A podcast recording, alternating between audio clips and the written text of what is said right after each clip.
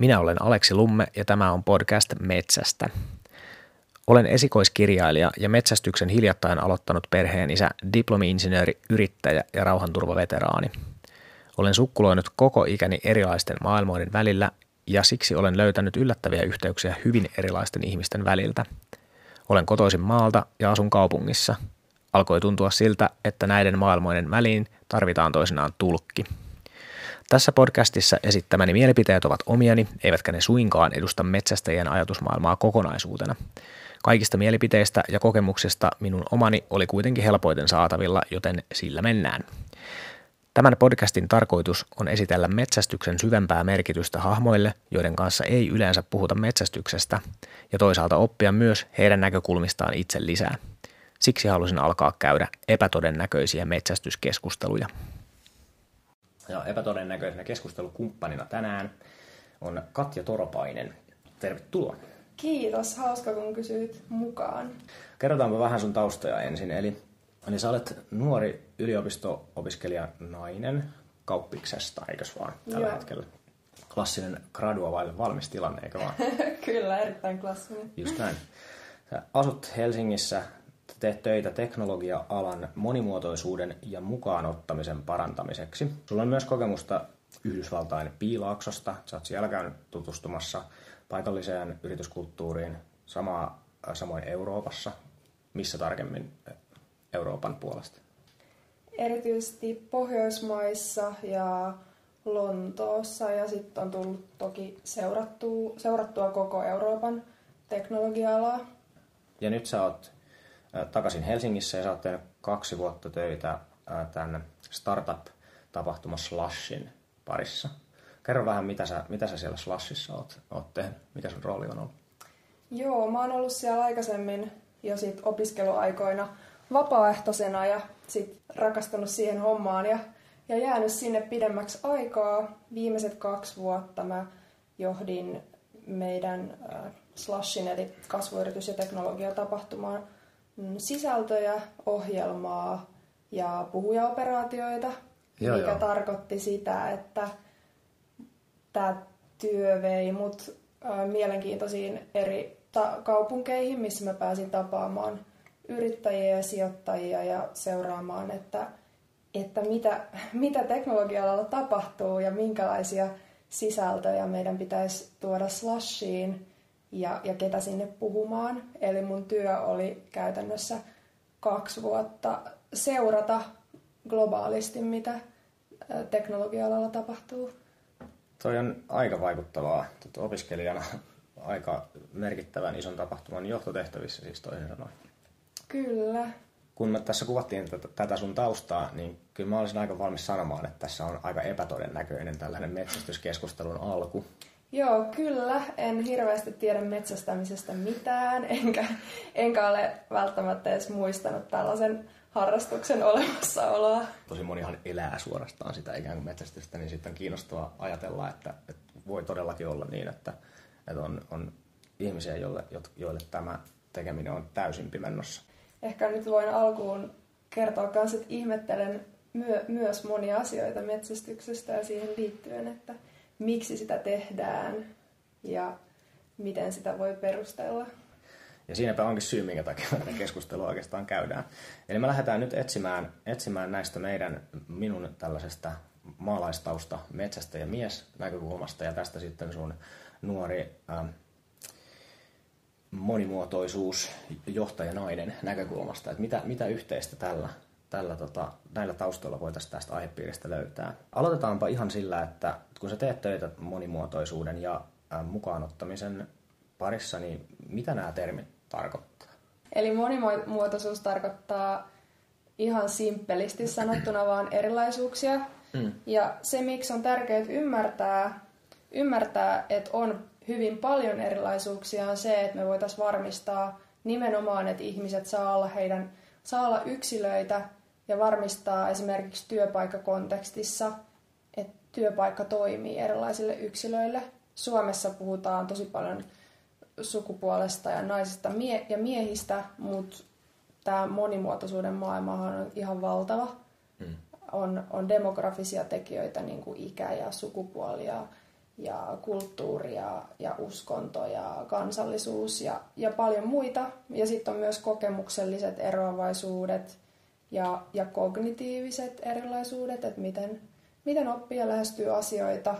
Ja tämä on siis ihan mahdoton edes koko tämä monimuotoisuus laittaa johonkin nättiin pakettiin, kun se on niin, eh, niitä on niin paljon. Ehkä se sen takia herättää vähän vastustusta, koska se on niin vaikea jotenkin ymmärtää tai vaikea sitten tietää, että mitä kaikkea se sitten niinku on. On tosi paljon helpompi ajatella, että on, on nainen ja on mies ja ne on erilaisia, niillä on eri tehtävät. Se on tosi yksinkertainen malli.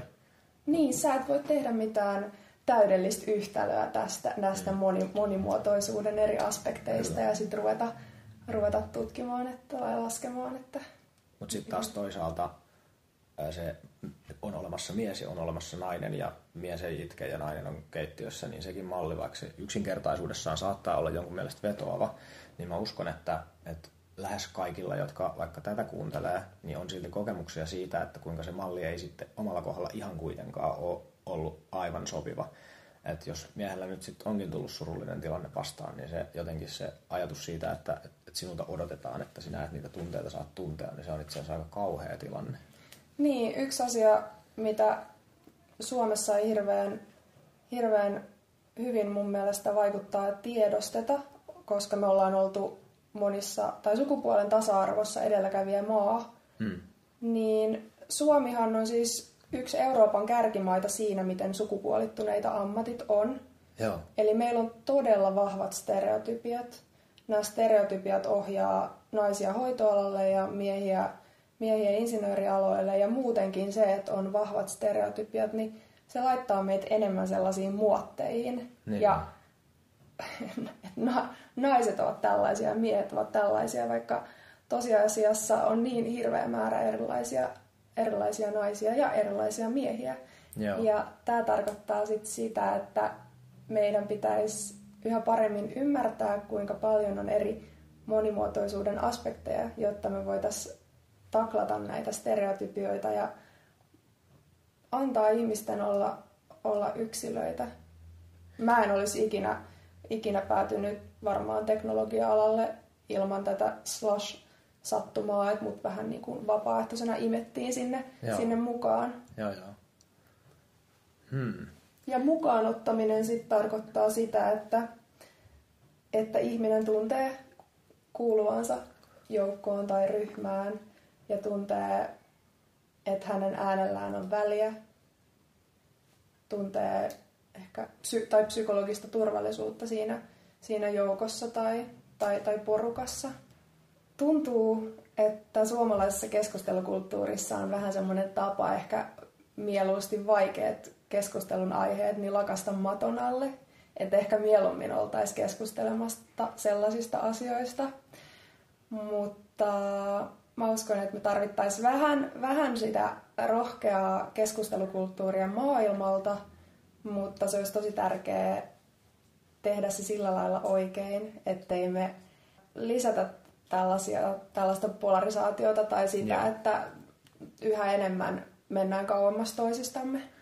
No mä huomaan tässä ensimmäisen linkityksen tähän metsästysnäkökulmaan.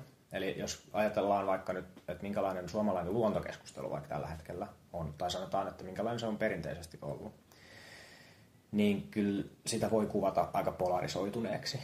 Eli siinä on metsästäjä näkökulma vahvasti läsnä ja sitten on ehkä luonnon suojelunäkökulma.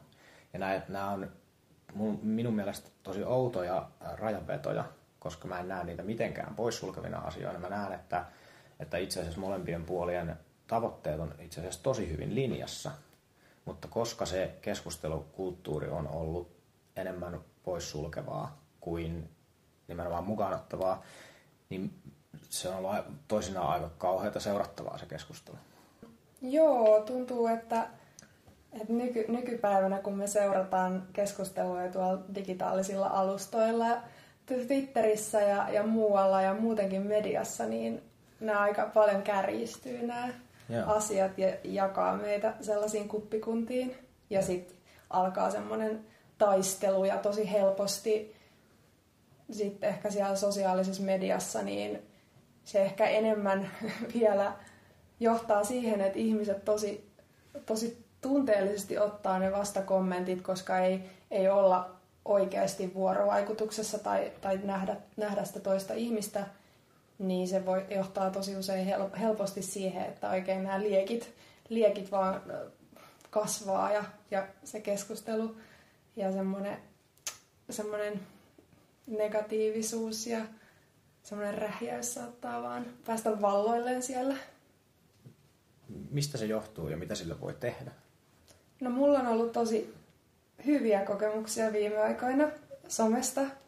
Sen jälkeen kun... Pakko sanoa, että, että toi on todella harvinainen lause Ensimmäinen kerta, kun mä kuulen tämän lauseen kenenkään suusta. Joo, tosi moni sanoo, että on viime aikoina sanonut, että pitää lähteä Twitteristä, kun siellä on niin negatiivista, mutta, mutta mä koen, että siellä on myös paljon, paljon hy- hyviä puolia. Ja sen jälkeen, kun tuossa huhtikuussa julkaistiin tämä Inclusive yhteisökampanja, niin se lähti, se levisi aika laajalle ja, ja ruvettiin saamaan kontaktipyyntöjä paljon eri, eri yrityksiltä ja, ja yksilöiltä ja sitten ruvettiin saamaan myös tarinoita ihmisiltä heidän kokemuksistaan ja mielipiteistään ää, tai minkälaisia kokemuksia on ollut, ollut töissä tai eri aloilla ja sieltä rupesi nousee tarinoita. Ja myös samaan aikaan somessa sit oli hyvää, hyvää keskustelua aiheesta. Ja myös, myös muutamia todella kärkkäitä selkeästi kommentteja ihmisiltä, jotka oli säikähtänyt tosi pahasti ja suhtautui tosi tun- tunteella siihen ja se tuntui pelottavalta. Ja mikä, mikä tuntui pelottavalta? Se, että näistä asioista puhutaan. Okay. Et yleinen semmoinen harhaluulo selkeästi on, että jos puhutaan monimuotoisuudesta, niin osa ihmisistä pelkää, että tämä tarkoittaisi sitä, että me alettaisiin enemmän jotenkin stereotypisoimaan ja, ja luokittelemaan ihmisiä, että hei sä olet mies ja, ja mä, olen, mä olen nainen ja sitten pitäisi tehdä jonkinlaisia tämmöisiä kuotoja työpaikoille, kiintiöitä, siis, kiintiöitä, siis. kiintiöitä työpaikalle. Ja tästä ei ole ollenkaan kyse, mutta ehkä myös sen takia, koska näistä asioista ei ole puhuttu ja nämä termit ja tämä keskustelu on niin pimennossa, niin se säikäyttää monia. Oikeastaan ensimmäinen asia, mikä vetosi minuun sun ajatusmaailmassa oli se, että se nimenomaan se ydinajatus on mukaanottaminen, että kaikkien äänien kuuntelu. Ja se yksi huoli, mitä mä oon tunnistanut metsästäjäyhteisössä erityisesti, mutta varmaan miessukupuolessa muutenkin aika laajasti, on se sellainen huoli siitä, että, että olenko minä tästä eteenpäin nyt se, jota ei kuunnella. Että vaikka mies-nais jaossa, niin miehet, miehen ääni on ollut aika yli, yliedustettuna ja nyt kun tilanne korjaantuu, niin se suunta ei ole mitenkään huono, mutta mä ymmärrän sen ikään kuin huolen, varsinkin viitaten siihen Yhdysvaltain vaikka kampuskeskusteluun, että, että, että ollaanko me nyt sitten menossa siihen suuntaan, että, että ikään kuin nyt mua ei kunnioiteta tai kuunnella lainkaan. Ja tämä inklusiivin ja sen tota, monimuotoisuuden tavoitteet kiertää tuon ongelman täysin, koska se, se monimuotoisuus sisältää ensinnäkin miehen äänen ihan yhtä lailla kuin kaikki nämä muutkin ja mukaan ottaa myös sen. Joten se huoli voidaan poistaa niin kuin pöydältä ihan ensimmäiseksi. Et nyt, nyt me voidaan tiedostaa se, että, että tässä on tarkoitus kuunnella kaikkia ja kaikki sisältää myös miehen. Ja nyt me voidaan sisä puhua niistä nyt sitten tuoda niitä uusia ääniä pöydälle. Ehdottomasti. Ja mulla on ollut aika yllättäviäkin, yllättäviäkin tilanteita sitten, kun kerroin, että on tullut näitä tosi, tosi rajuja vie- viestejä, myös muutama semmoinen, missä on sitten oltu selkeästi tosi järkyttyneitä tästä, että miksi näistä asioista puhutaan. Ja hy- hyökkääviäkin viestejä, ihan muut- muutamia vaan, että ei edes kovin, kovin paljon. Niin mä oon vastannut niihin aloittamalla sen, että kiitos kun osallistuit keskusteluun.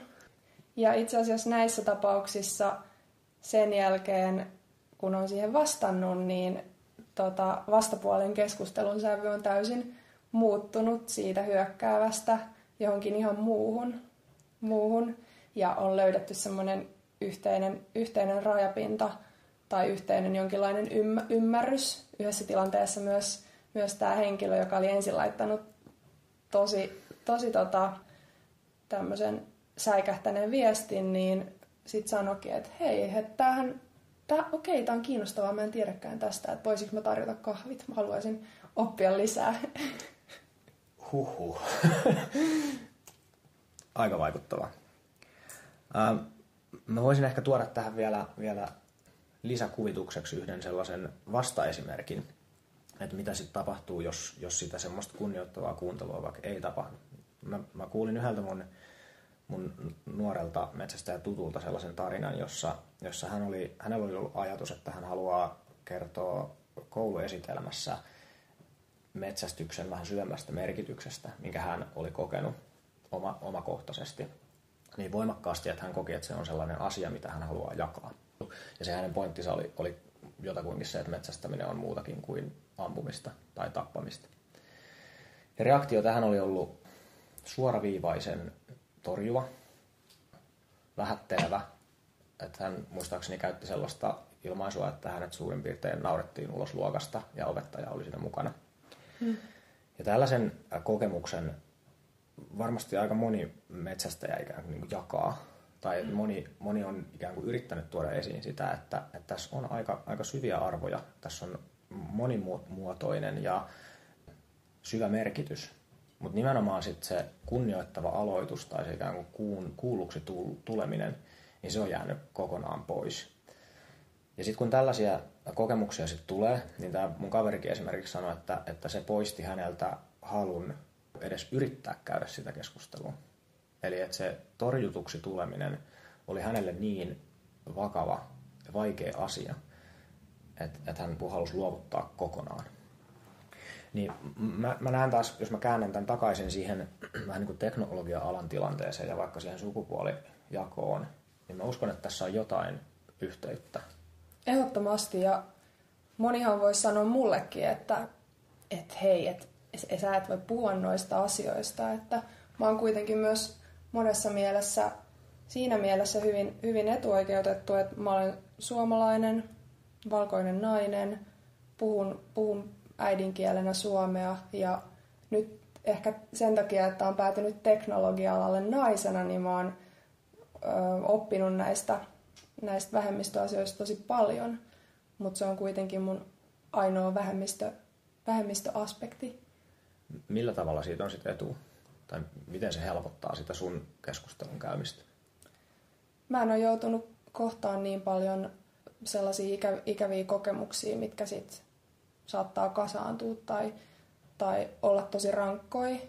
Et sen, sen takia mä pystyn ehkä suhtautuu aika neutraalisti monien eri, me, eri osapuolien mielipiteisiin ja mä oon käynyt paljon keskusteluja keskusteluja myös miesten kanssa, jotka ei ole koskaan ikinä vaikka miettinyt tai edes ymmärrä, että miksi, miksi teknologialla on jonkinlainen monimuotoisuusongelma, mutta sitten nämä keskustelut on ollut tosi, tosi hyviä ja siitä on molemmat ehkä oppinut, että mä oon oppinut ymmärtää niitä näkökulmia, mitä näillä ihmisillä on, jotka ei, ole, ei, ei ehkä ymmärrä, että mitä on olla, olla vähemmistönä tai minkälaisia kokemuksia voi olla.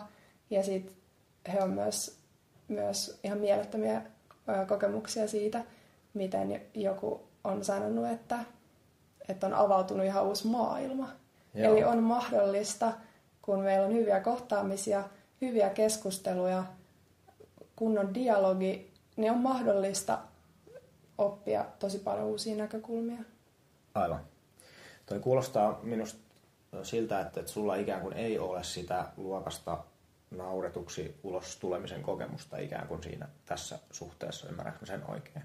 Mm, joo, ei, ei ja, ole. Ja mä en sano, että etteikö sulla voisi olla ikään kuin, niin kuin vaikeita tilanteita, mitä sä oot sit hanskannut, mutta ne vaikeat tilanteet on ehkä helpompi käsitellä, jos siinä taustalla ei ole tiettyä traumaattista kokemusta tai semmoista epämiellyttävää muistoa, joka sitten laukeaa aina, kun se tilanne on uudestaan käynnissä. Ja koska sulla ei ole sitä, niin, niin voiko olla, että, että sen takia ehkä sun on helpompi suhtautua neutraalisti näihin Ehdottomasti, että kuuntelemalla ja, ja keskustelemalla ihmisten kanssa, sit jo, joilla on er, erilaisia sitten kokemuksia ja kuuluu eri vähemmistöihin, niin, niin sieltä on löytynyt ihan, ihan uusia näkökulmia ja uusi maailma siitä, kuinka, ku, kuinka henkisesti raskasta se voi olla sit koko elämän aikana kokea tällaisia asioita. Ja kuinka sit, jos, jos sä oot koko elämän ajan kohdannut näitä asioita, niin se voi olla raskasta päivittäisessä elämässä edelleen.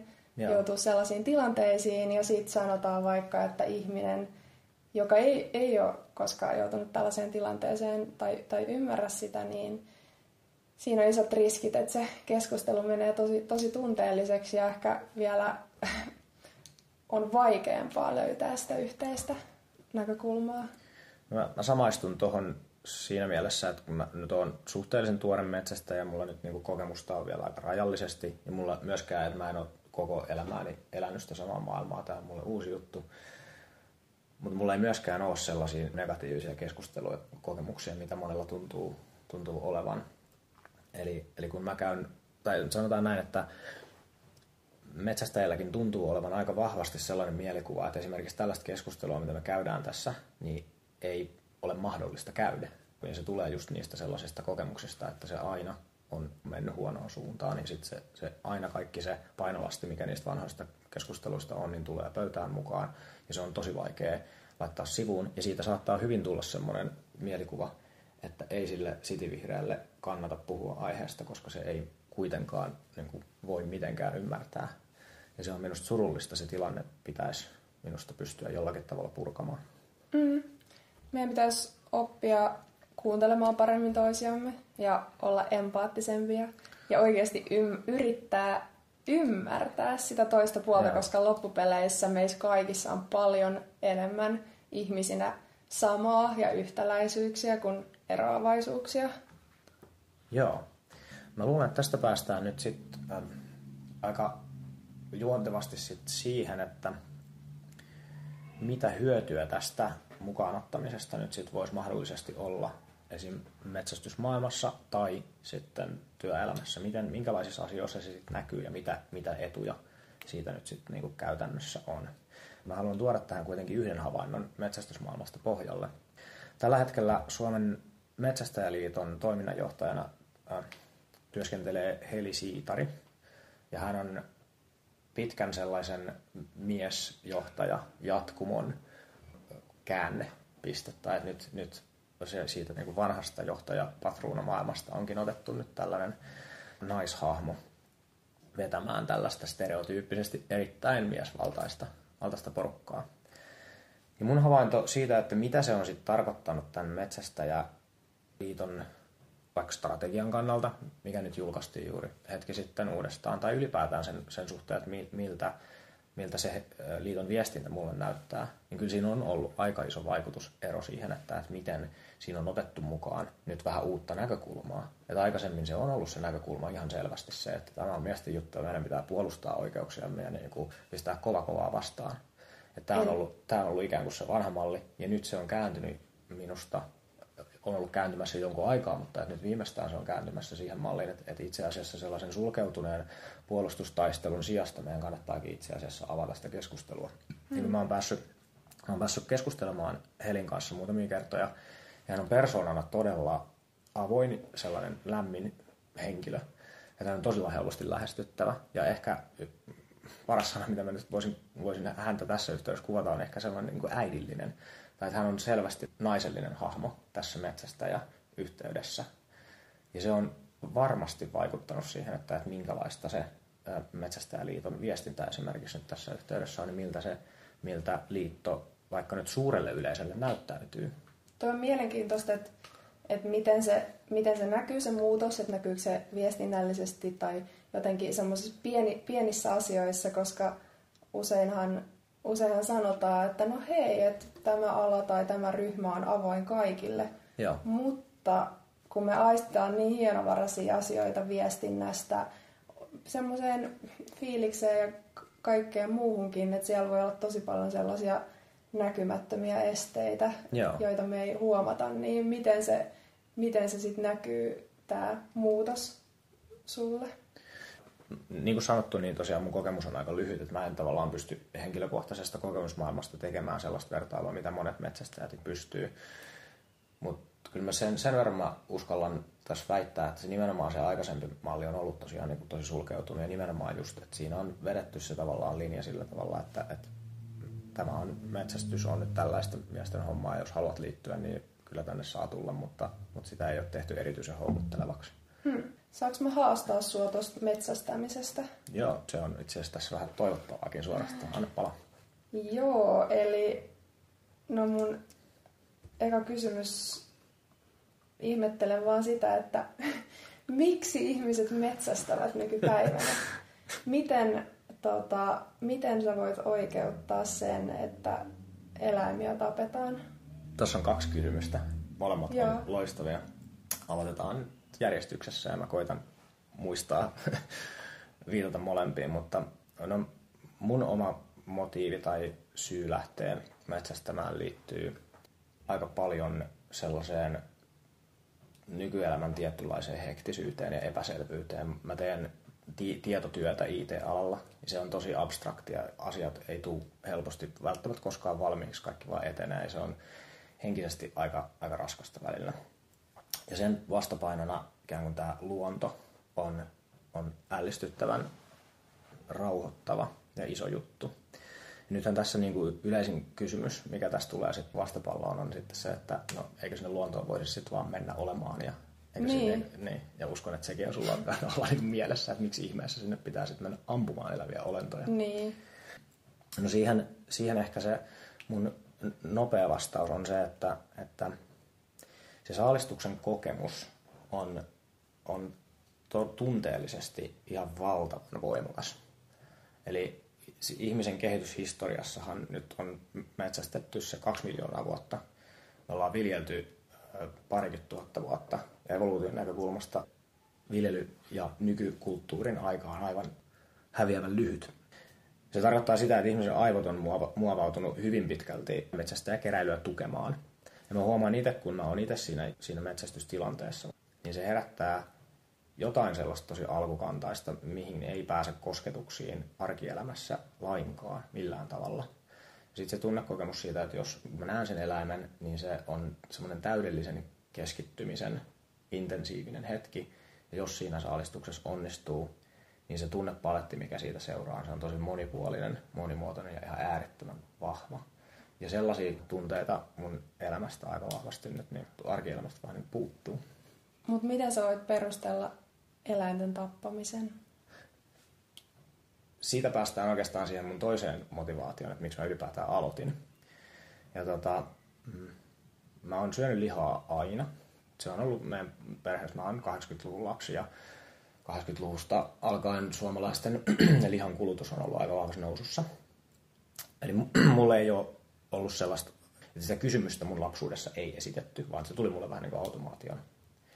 Mutta nyt aikuisena, ja varsinkin kun nyt tässä aika paljon julkisessa keskustelussa puhutaan ruoasta ja liharuoasta erityisesti, niin kyllä mulle niin kuin heräsi siitä kysymys, että, että kyllä mun pitää tarkastella tätä mun lihansyöntitottumusta vähän uudella silmillä. Ja siinä tuli mulle se jotenkin ajatus, että koska mä en ollut valmis suoraan luopumaan lihansyönnistä, meillä on itse asiassa perheessä vatsateknisiä ongelmiakin siinä, että me ei esimerkiksi niin vatsa eikä sitä pal- palkokasveja, jolloin se niin kuin siirtyminen sinne kasvisruokavalioon on siinäkin puolella tietyllä tavalla hankala. Ja, ja rehellisesti sanottuna niin kuin, en mä halunnut sitä tehdä. Että ei ollut semmoista, että nyt mä lopetan tähän ja that's Mutta mä halusin tutkia sitä asiaa. Ja se mun vähän brutaalikin ajatus oli se, että, että jos mä aion pystyä syömään lihaa, niin mun pitää pystyä kohtaamaan se todellinen kokemus, mitä se tarkoittaa sen eläimen kuolemasta vastuunottaminen omin käsin, mitä se, minkälaista työtä se fyysisesti vaatii, että se on mahdollista, miltä sen eläimen käsittely tuntuu. No ehkä se ei, ole välttämättä vahvempi kuin se itse adrenaliinin kyllästeinen salissuuskokemus, mutta sen eläimen vaikka, vaikka tota suolestaminen itsessään, niin kyllä se ensimmäisen kertaan, ensimmäistä kertaa niin se oli mulle todella vahva elämys ja niin kuin hyvin epämiellyttävä elämys, koska siinä todellakin niin kuin lämmintä eläintä käsitellessään on sen asian ääressä. että siinä ei ole mitään mahdollisuutta valehdella itselleen samalla mm. tavalla kuin on mahdollista unohtaa tosiasia lihan ruoan todellisuudesta, kun sitä lihaa käy ostamassa kaupasta. Niin aivan, mulla tulee mieleen, että varmaan suurin osa ihmisistä, vaikka olisikin nyt siirtynyt kasvissyöjiksi, niin on jossain vaiheessa syönyt lihaa tai silti saattaa välillä, välillä jossain tilanteessa syö, syödä, syödä sitä lihaa, mutta sitä ei, sitä ei kovin hyvin konkretisoidu tai ajattele, että, että sitä eläimen tappamiskokemusta.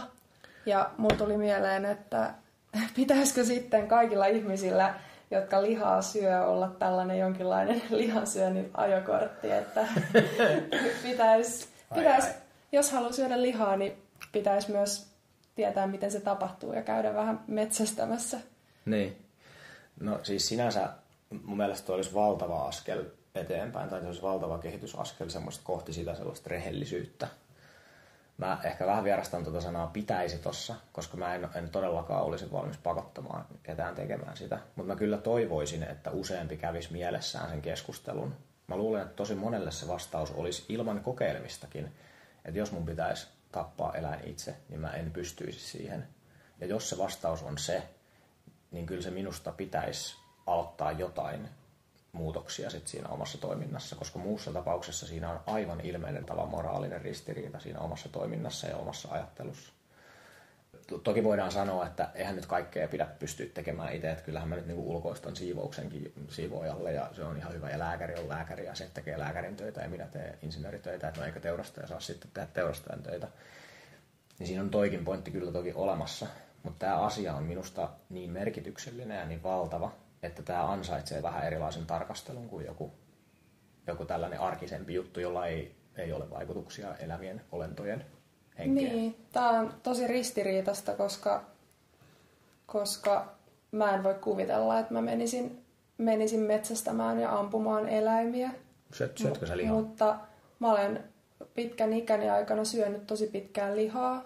Viimeiset Joo. vuodet ollut tota, pääosin pääosin kasvissyöjä, mutta Joo. mäkin olen kohdannut sen haasteen, että miten sitä proteiinia ja muuta, muuta sit saisi. Että välillä, jos on jossain, jossain paikassa, missä joku on tehnyt ruokaa tai päätyy sellaiseen tilanteeseen tai on mm. ö, hyvässä ravintolassa ja vähän päätyy siihen tilanteeseen, niin, niin nyt viime aikoina mä oon taas sit välillä, välillä syönyt lihaa ja Joo. en ole ajatellut sitä eläimen tappamiskokemusta sillä hetkellä. Joo.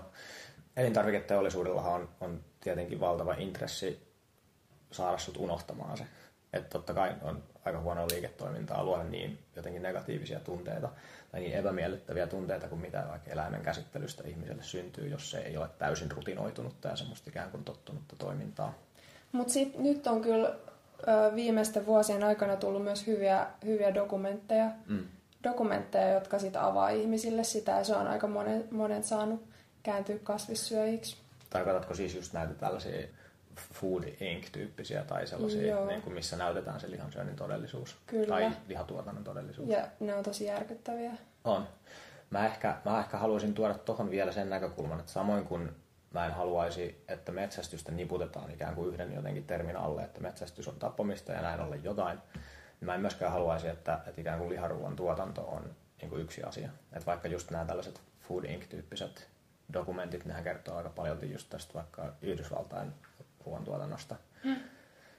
Ja vaikka että Suomessa tilanne on aika hyvinkin niin erilainen, niin silloin, silloin ikään kuin pitää kuitenkin vielä sit jaksaa ottaa selvää, että mikä se Suomen tilanteen todellisuus on. Mutta siitä huolimatta mä olen kyllä samaa mieltä, että, että, että totta kai se, että se tehdään näkyväksi, niin on, on rehellistä. Mm. Se on hyvä asia. Niin kannattaisi tehdä. Hmm. Mielenkiintoista. Uusi, uusi näkökulma vähän laajeni, laajeni tässä tähän metsästykseen. Joo, kyllä toi on, ja mä oon huomannut, että toi on sellainen kun näkökulma, mikä kyllä itse asiassa aika moni sit kuitenkin ymmärtää. Että jos näitä nyt, ikään kuin sä kysyit tuossa, että millä sä oikeutat sen, että sä oot niin kuin valmis tappamaan eläimen, niin tietysti moraalisesta näkökulmasta, jos lähdetään siitä, että tappaminen on aina väärin, niin sit, ja jo ei ole valmiita ikään kuin tarkastelemaan sitä asiaa vähän kokonaisuutena, että et, mihin se sitten vaikuttaa se, että et jätän sen eläimen ampumatta. minkälainen vaikutus sillä on vaikka siihen eläinkantaan, minkälainen vaikutus siihen muihin kantoihin, minkälainen vaikutus sillä on ihmispopulaatioon, jos, jos tiettyjen eläinten kantoja ei, ei tota, hallita. Koska on niin, että ihmisten elämä on vaikuttanut pysyvästi siihen eläinten elinympäristöön. Että se, että tykätään ajaa moottoritietä, niin on aivan katastrofaalista eläinkannoille.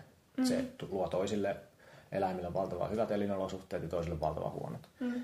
Ja sitten tämä, jolle, jolle me, me ihmisen toimintana luodaan valtavan hyvät olosuhteet, niin ne lisääntyy jopa niin kuin voidaan sanoa hallitsemattomasti. Ja silloin, jos ihmisen toiminta ei ikään kuin tasapainota sitä hallitsemalla niitä kantoja, niin se on kärsimystä sekä ihmisille että eläimille.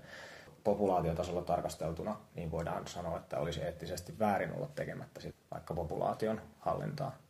Totta kai tuossa on sitten myöskin se puoli, että, että no ihminenhän tämän ongelman on aiheuttanut niin alun perinkin. Mutta mä sanon tämän siksi, että, että mä näen sen ongelman tai sen ikään kuin moraalisen kysymyksen valtavan monimutkaisena.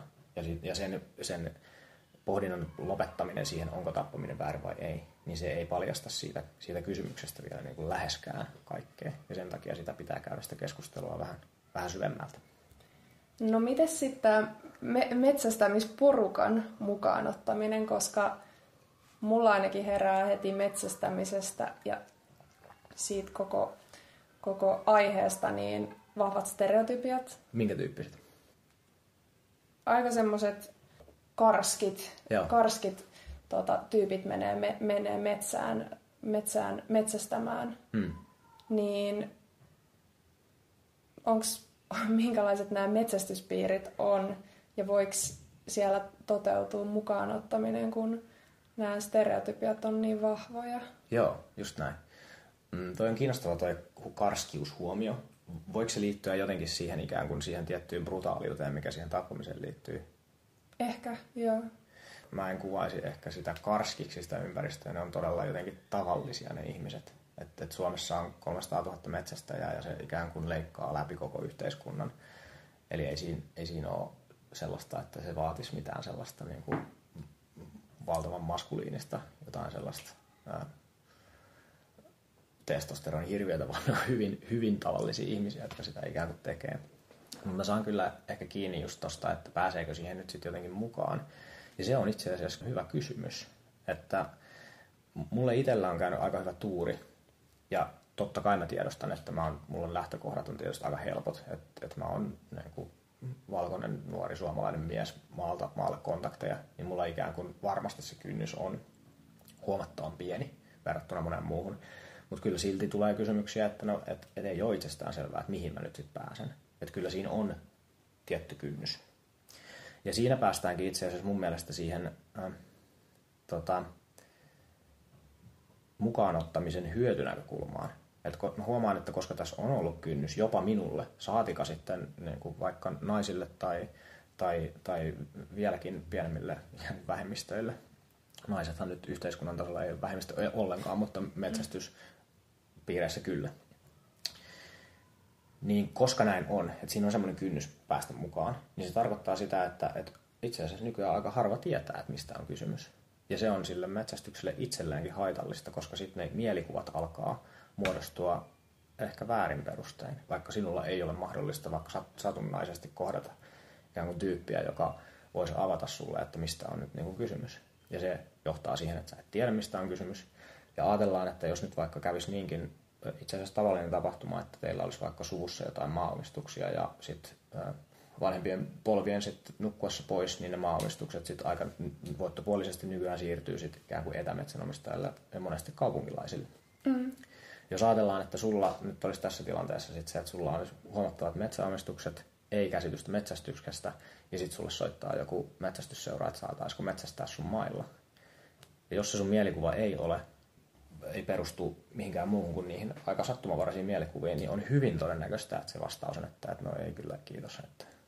Nämä mielikuvat on tosi, tosi mielenkiintoinen ja tärkeä aihe. Hmm ja vaikea myös, koska niitä on vaikea havainnollistaa.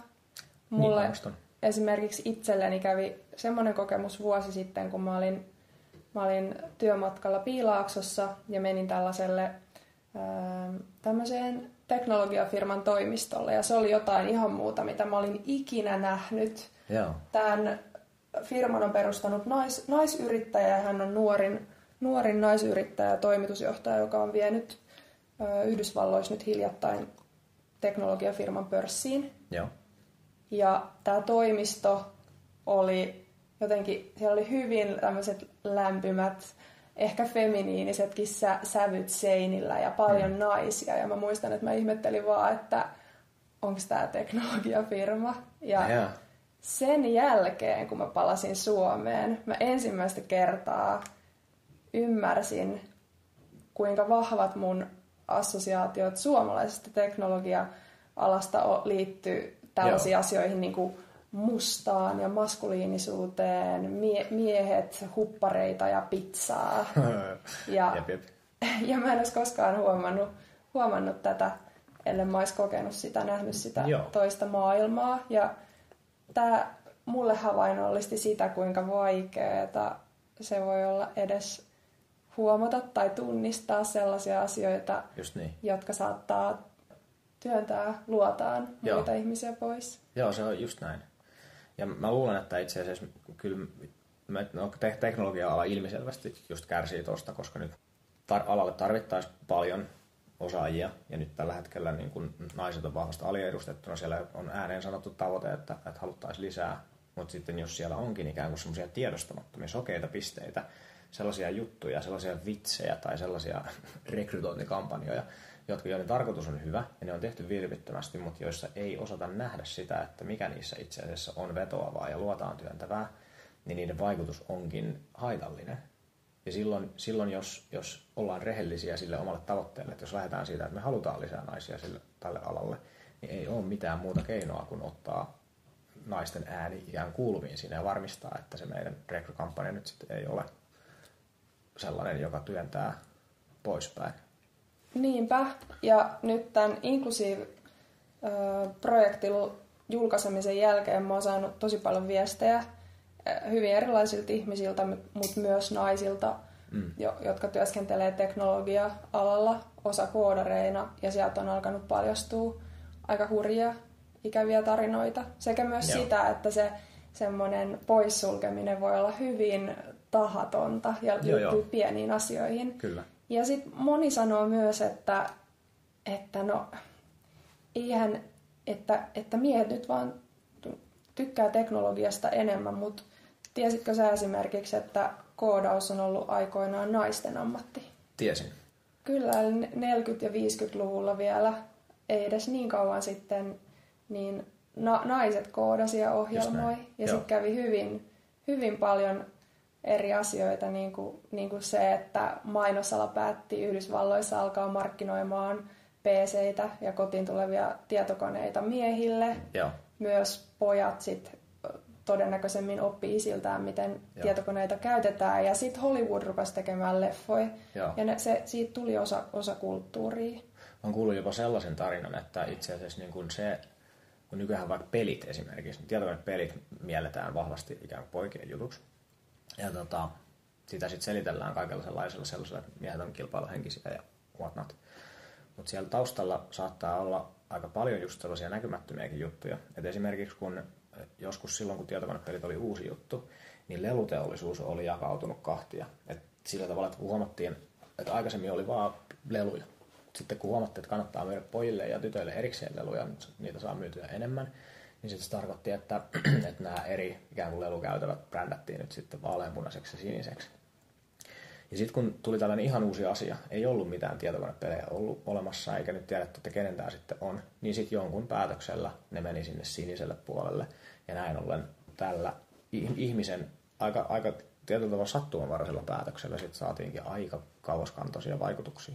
Niin, se on hurjaa, miten se on voinut muuttua 50 vuoden aikana niin radikaalisti se tilanne. Mm. Ja moni voisi kysyä, että no mi- miksi tällä on, on väliä. Mm. Niin kun on puheessa teknologia, joka ihan sama kiinnostaako se meitä, niin se vaikuttaa meidän elämisestä ja liikkumisesta, ihan meidän aivotoimintaa jokaisen meistä. Joo. Ja meillä on tällä hetkellä teknologioita, jotka syrjii eri, eri ihmisryhmiä. Totta. Ihmisen sukupuolen tai, tai ihonvärin perusteella. Esimerkiksi tekoälyjä, jotka ei, ei tunnista yhtä hyvin naisia tai tummaihoisia ihmisiä ihmisiksi tai erota heitä gorilloista. Jep, toi aika, aika rankkaa kamaa. Mä näen tuossa myöskin ihan sellaisen jopa ihan vieläkin käytännönläheisemmän syyn, että minkä takia se ikään kuin kaikkien äänien ainakin kuuntelu on tärkeää. Jos mä otan tästä vaikka sellaisen metsästysesimerkin tähän, että, että miksi kannattaa tehdä metsästysseuroista tai seurueista naisille helpommin lähestyttäviä, niin siinä voi olla taustalla vaikka ihan niinkin yksinkertainen mekaniikka, tai itse asiassa se hyöty tulee näkyviin jopa näinkin yksinkertaisesti. Että jos ajatellaan, että, että metsästäjän miehen puoliso ei tiedä, että mistä on kysymys, miksi tämä tyyppi nyt aina haluaa mennä sinne metsään könyämään hyttysten syötäväksi ja räntäsateeseen. Siinä on tämmöinen epäsuhta. Ja sitten tämä miesosapuoli tässä nyt yrittää selittää sitä, että tämä nyt on vaan miesten juttu ja sä et ymmärrä, että tämä ei ole nyt naisille, että älä kysy. Ja on täysin varmaa, että tälle naiselle herää sit siitä jotain negatiivisia mieleyhtymiä ja vastustusta. Ja sitten kun tulee sellaisia tilanteita, että pitäisi esimerkiksi päättää sitä, että, että saatko nyt lähteä metsästämään vai pitäisikö nyt kantaa vastuuta lastenhoidosta, niin jos se toinen osapuoli ymmärrää, että mikä se vaikka se henkinen merkitys siellä taustalla on, ei ole päässyt kurkistamaan ne sisälle, niin ei ole kovin helppo keskustelu. Mä oon huomannut vaikka omassa parisuhteessa, jossa tota, mä aika paljon vaimon kanssa puhunut siitä, että miksi mä sitä teen. Ja hän tietää tosi hyvin, että, että minkä takia se on mulle niin tärkeää. Niin sitten kun mulle tulee joku tällainen tilaisuus, että mä haluaisin lähteä vaikka metsälle, niin silloin ei me yleensä, ei siitä tarvitse käydä mitään sellaista huutokauppaa tai ei siitä tule mulle mitään sellaista niin kuin jälkiseuraamusta sillä tavalla, että hänen ei tarvitse kostaa minulle, että minä lähden, koska se on molemmin puolin jaettu ymmärrys siitä, että tämä on tärkeä juttu. Hmm. Mä oon ehkä itse vähän huolissani siitä, että, että mitä sitten, jos on esimerkiksi eri, eri, eri kulttuurista taustaa tai muulla tavalla, muulla tavalla vähemmistöä, että mm. voiko, onko tämä metsästäminen tällainen suomalaisten, suomalaisten juttu, että onko Joo. se muilta osin mukaan ottava? Tuo on hyvä kysymys. Just toi ehkä, tuon, mä tartun vaikka tuohon kulttuurikysymykseen ensin. Viittaat varmasti, niin kuin, että, että pääseekö nyt sit ulkomailta vaikka suomalaiseen rinkiin jotenkin mukaan, eikö vaan? Ja tota, no metsästyshän ei suinkaan ole suomalainen juttu, vaan se on ihmiskunnan selviytymisen ja kehittymisen yksi isoimmista ajureista. Ja näin ollen kaikki metsästäjät tai suurin osa metsästäjistä jakaa sen tietyn tunnekokemuksen. Että on itse asiassa käynnissä aika aktiivisia sellaisia ikään kuin vastavierailumahdollisuuksia, joissa tota, ulkomailta joku lähestyy, kiinnostuu suomalaisesta metsästä, koska tämä on aika ainutlaatuinen niin kuin ympäristö. Ja silloin kun metsästäjillä on tiedossa, että no sieltä on tulossa ikään kuin tyyppi, jolla on samanlainen kokemusmaailma, hän tietää, mistä puhutaan, arvomaailma on niin kuin linjassa, niin se itse asiassa se yhteinen kokemus suorastaan niin kuin helpottaa sitä rajojen ylittämistä. Eli et ei ole mitään ongelmaa ottaa sieltä ulko, ulkomailta tyyppiä kyytiin. Siinä pitää kyllä käydä niin kuin semmoinen tavallaan ö, tapa-tsekki. Eli ikään kuin pitää varmistua siitä, koska kyllä niin kuin joitakin eroja suomalaisen metsästyksessä ja ulkomaalaisessa kyllä on. Ja ehkä tässä vaiheessa kyllä uskallan sanoa, että aika vahvasti suomalaisen eduksi. Eli suomalainen metsästys on ensinnäkin niin, se on tosi kansanomaista, se on tosi jotenkin sellaista peruskunnollista tietyllä tavalla. että siinä arvostetaan todella korkealle sitä, sitä eettisyyttä ja turvallista käyttäytymistä ja sitä sellaista niin kuin suomalainen niin kuin hoitaa asiallisesti hommat tyyppistä ajattelua. Ja joissakin metsästyskulttuureissa se on ikään kuin aika erilaista. Ja silloin joskus ikään kuin tämä tsekki tietyllä tavalla pitää tehdä. Mutta mä edelleen palaan siihen, että koska tämä yhteinen kokemus on niin vahva, niin se sitten yhdistää. Mutta mitä jos sanotaan vaikka mä vaan kävelisin jonnekin metsästysklubille ja, ja mulla ei ole sitä kokemusta, yes. niin mä veikkaan, että, että se ei olisi kauhean helppoa. Tossa sä oot, tossa sä oot kyllä ytimessä. Varsinkin, kun mulla on aika paljon kysymyksiä ja myös epäilyksiä siitä, joo, että joo, miksi joo. sitä tehdään. Kyllä. Tuossa sä oot kyllä ytimessä. Eli äh, sieltä ulkopuolelta lähestyminen on varmasti vaikeaa. Ja mä oon henkilökohtaisesti sitä mieltä, että sitä metsästysseurat vois ehkä tehdä kyllä paremminkin. Mä luulen, että Metsästäjäliitto on nyt tällä hetkellä kyllä itse asiassa viemässä asioita kyllä siihen suuntaan, että, että sun olisi esimerkiksi helpompi näin tehdä, jos sä haluaisit. Mutta tossa mä sanoisin kyllä, että sitä työtä on kyllä tehtävänä. Pitäisikö olla joku chatti, mihin voi soittaa, kun kysyy, että miksi, miksi te metsästätte tai niin. miten, miten tätä perustellaan? Ehkä, en osaa sanoa. Musta tuntuu, että tuommoinen tekstipohjainen viestintä just tämän tunteellisuuden takia saattaa olla vaikeaa, mutta sä oot kyllä todistanut, että se on mahdollista. Mutta mä ehkä vielä tartun tuohon siihen, kun sä sanoit, että sulla on niinku kysymyksiä ja semmoisia tiettyjä ennakkoluulojakin mahdollisesti, niin kyllä sillä on tosi paljon vaikutusta, että millä, se, millä tulokulmalla sä tuut sisään. Eli että jos sä lähestyt jotain metsästysseuraa sellaisella ikään kuin vähän syyttävällä asenteella, että nyt kertokaa mulle, että mikä tuossa mukaan oikein, niin on aika varmaa, että sieltä ei kukaan vastaa. Mutta jos se sun tulokulma on ikään kuin sellainen, että hei, että, että on nuori nainen ja mä haluaisin niin kuin tutustua tähän ja mua kiinnostaa ymmärtää paremmin, että mistä tässä on kysymys. Kerrot vähän sitä sun omaa motivaatiota, ikään kuin osoitat, että sun tavoite ei ole nyt aiheuttaa ensisijaisesti hankaluuksia, niin kyllä mun usko on vahvasti siihen, että, että kyllä siihen vastataan ihan eri lailla. Mm. Mä kuuntelin tuossa ton Riikka Hurskaisen haastattelun tuossa juuri Radio Aallossa, se oli 2017 muistaakseni tehty se haastattelu. Hän kyllä sanoi, hän on sellainen suomalaisten metsästävien naisten kasvot, tai että hän on sellainen, joka on puhunut aiheesta paljon julki. Ja kyllä hän sanoi, sanoi siinä, että, että kyllä hän kohtaa ennakkoluuloja siinä. Että toi on ehdottomasti sellainen asia, missä voisi vetää paremmin. Niin, ja on tosi tärkeää, tärkeää tiedostaa myös, että meillä kaikilla on niitä ennakkoluuloja, tiedostamattomia ennakkoluuloja ihan jokaisella. Joo. Eli ehkä me voitaisiin siihenkin suhtautua, suhtautua sillä lailla eteenpäin katsovasti, että kun se on tosiasia, että näitä stereotypioita on Kyllä. ja että meillä kaikilla on näitä, näitä piileviä ennakko-oletuksia, jo, joille me ei voida, voida mitään, niin ehkä me voitaisiin oppia tutkailemaan, Joo. tutkailemaan kaikki yhdessä näitä, jotta me voitaisiin taklata niitä. Ehdottomasti. Mä, mä uskon, että yksi sellainen asia, mistä ikään kuin ihan kaikki on samaa mieltä, on se, että, että kyllä ihmisillä on aika vahva tarve kokea voivansa olla oma itsensä ilman, että, että siihen aiheutuu valtavia paineita siitä, että sun pitäisi olla jotain, mitä sä et koe olevasi. Ja semmoinen yksi asia, mikä minusta on tärkeää tietää lähestyessä metsästyskulttuuria tai metsästäjiä, on se, että, että, että monille metsästäville miehille, varmasti myös naisille, mutta koska niin kuin määrätkin on jo aika pahasti edelleenkin miehiin taipuvaisia, niin on hyvä tietää, että monelle miehelle se metsä ja metsästys saattaa olla ainoa paikka, missä he kokee, että he voi aidosti olla oma itsensä. Että se tulee siitä, että, että luonto on aika tasa-arvoinen, sitä ei, luontoa ei kiinnosta että mitä sukupuolta sä edustat ja minkälainen tyyppi sä oot. Ja varsinkin jos sä istut jossain passikopissa yksin, niin ei siellä ole mitään syytä esittää mitään. Että siellä on vaan itse yksin itsensä kanssa. Wow, niin kuin ainoa, ainoa paikka on oma itsensä. Kyllä mä uskaltaisin väittää näin. Siis monelle.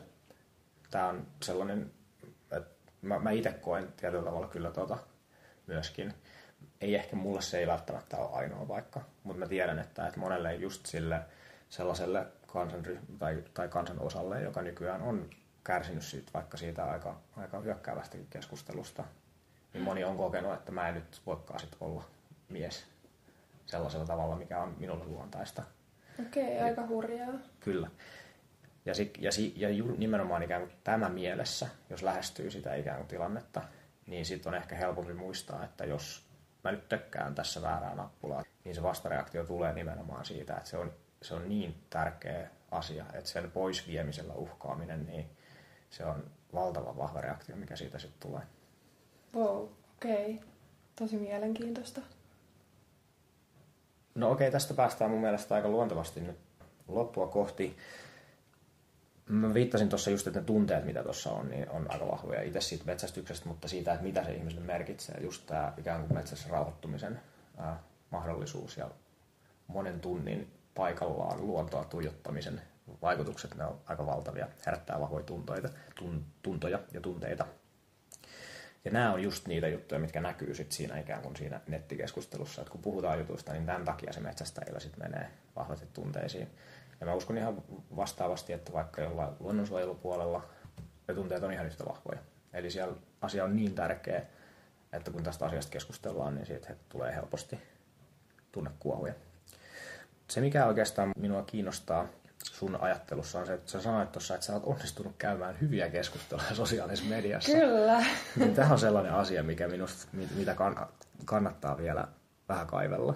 Et lähtökohta on tämä, että nämä, myöskin täällä työelämässä, luontokeskustelussa tunteet on läsnä, ihmiset ei näe toisiansa, vaan kommunikoi ainoastaan niin tekstin välityksellä.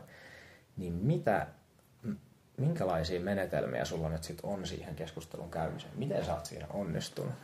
No, jos me puhutaan sosiaalisesta mediasta ja alustoista niin kuin Twitter, missä sanotaan vaikka, että joku lähettää tosi, tosi, tosi äh, voimakkaan reaktion kuin kommentin, missä se on ihan eri mieltä mun kanssa, hmm. niin kun, siihen, kun hetkeksi pysähtyy ja ei toimi heti, niin aika usein siitä pystyy tunnistaa, että siinä on taustalla joku vo, tosi voimakas tunnereaktio. Joo.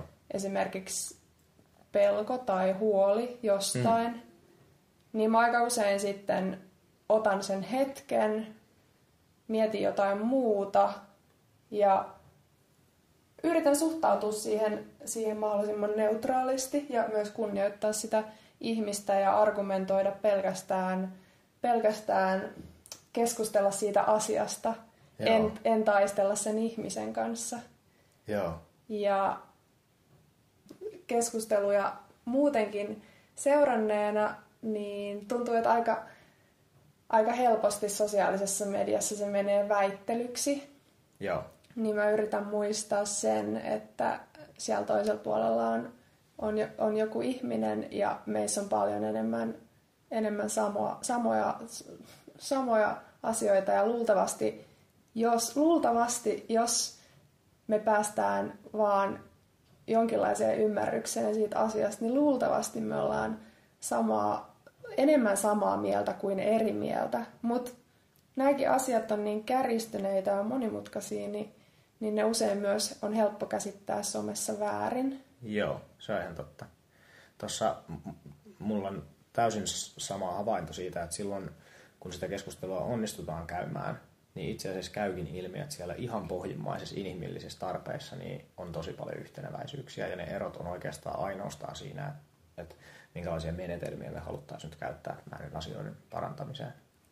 Joo, ja ehkä jotenkin se kysymys on, että miten siellä keskustelussa saataisiin pidettyä mukana se, se kunnioitus sitä toista ihmistä kohtaan Joo, ja pysyy, pysyy rakentavana ja sen sijaan, että sen sijaan, että aletaan taistelemaan, niin ehkä löytää tai, tai syyttelemään tai mennään tunteelliseksi, hmm. niin miten pystyttäisiin keskustelemaan siitä asiasta. Hmm. Vaan sillä, että me oikeasti uskalletaan myös käydä keskustelua, hyvää keskustelua, hmm. rakentavaa keskustelua, sellaista eteenpäin katsovaa ja, ja toisia ihmisiä kunnioittavaa ja niin, että me onnistutaan tässä aiheessa ottamaan ihmiset mukaan siihen keskusteluun niin se on ainoa tapa, miten me voidaan mennä eteenpäin ja, eteenpäin ja kehittyä asioissa. Ja tälleen mä katson oikeastaan kaikkia, kaikkia asioita, että jos on joku, joku ongelma, niin se voi aina ratkaista. Ja se voi olla tosi, se voi olla tosi hienoa, hienoa ja kaunista löytää joku asia, joka on, joka on väärin tai joka, on, joka jotenkin toimi, koska se tarkoittaa, että siinä on aina se mahdollisuus, että sen, voi, sen voi ratkaista. Ja sen takia meidän pitäisi pystyä myös tällaisista herkemmistä tai vaikeimmista asioista keskustelemaan, koska mm. muuten me jäädään junnaa paikalle. Totta. No jos mä tiivistän tuossa, mitä mä vielä kuulin, niin että se ensimmäinen ihan käytännön hyvin yksinkertainen kikka on se, että, että kun se huomaa, että nyt tämä herätti minussa vahvoja, vahvan, että nyt lähti kierroksille, niin se, että se reaktio tai vastaus siihen viestiin ei kannata olla välitön, eikö niin? Joo, ja tässä on ehkä se ero, että, että tämmöisessä tilanteessa, missä on jo, jonkun Joo. ihmisen kanssa yhdessä on niin paljon helpompi löytää se yhteinen sävel, koska pystyy aistimaan ja Totta. näkemään sen toisen Totta. ihmisen. Mutta koska se on niin paljon vaikea, vaikeampaa sosiaalisessa mediassa, niin siellä, ja siellä joutuu pelkästään siitä tekstistä tulkitsemaan niitä Kyllä. merkityksiä, Kyllä. niin on tosi helppo myös ymmärtää väärin vahingossa. Just näin. Ja Niin näin. sen takia siellä erityisesti, kun siellä on se mahdollisuus ottaa se aika, niin se voi olla hyödyllistä. Joo, se on kyllä, se on minusta yksinkertainen ja loistava vinkki. Ja jotenkin se auttaa nimenomaan siinä, että, että kun on ihan täysin mahdollista, että, että, että semmoisessa vahvassa tunnereaktiossa vastaaminen tai toimiminen, niin onkin itse asiassa todella haitallista mun omille tavoitteille. Että jos mun tavoite on vaikka edistää metsästyksen asemaa Suomessa tai varmistaa, että minulle rakas harrastus on mahdollista jatko, jatkua. Ja sitten mä ikään kuin reagoin johonkin mahdollisesti aika köykäiseenkin viestiin aggressiivisesti hyökkäämällä, niin on hyvin todennäköistä, että silloin mä vaikeutan sitä oman tavoitteen toteutumista. Nimenomaan ei ole mahdollista tehdä muutosta, jos, jos näistä asioista jutellaan pelkästään, ää, sanotaan vaikka, että na, naiset keskustelee pelkästään keskenään ja muut vähem, monet muut vähemmistöt pelkästään keskenään, mutta meidän pitää saada myös ne ihmiset, ne ihmiset, jotka ei välttämättä itse omasta näkökulmasta koskaan päässyt kokemaan näitä asioita, Joo, niin myös auttaa ymmärtämään joo. että mistä tässä on kyse, jotta, jotta päästään enemmän samalle sivulle. Mä luulen, että ehkä metsästäjän tässä niin loppukaneettina on helppo ymmärtää, mistä tuossa on kysymys, just ajatellen sitä, että, että kun monella on nimenomaan niitä epämiellyttäviä kokemuksia siitä, että kun en, että on jopa traumoja siitä, miten ne keskustelut on aikaisemmin mennyt, ja näin ollen en oikein uskalla tuoda itseni esiin, niin itse asiassa toi on täsmälleen sama tilanne, mikä monella just tässä tällaisessa vähemmistöryhmässä olevalla on itse asiassa käynnissä.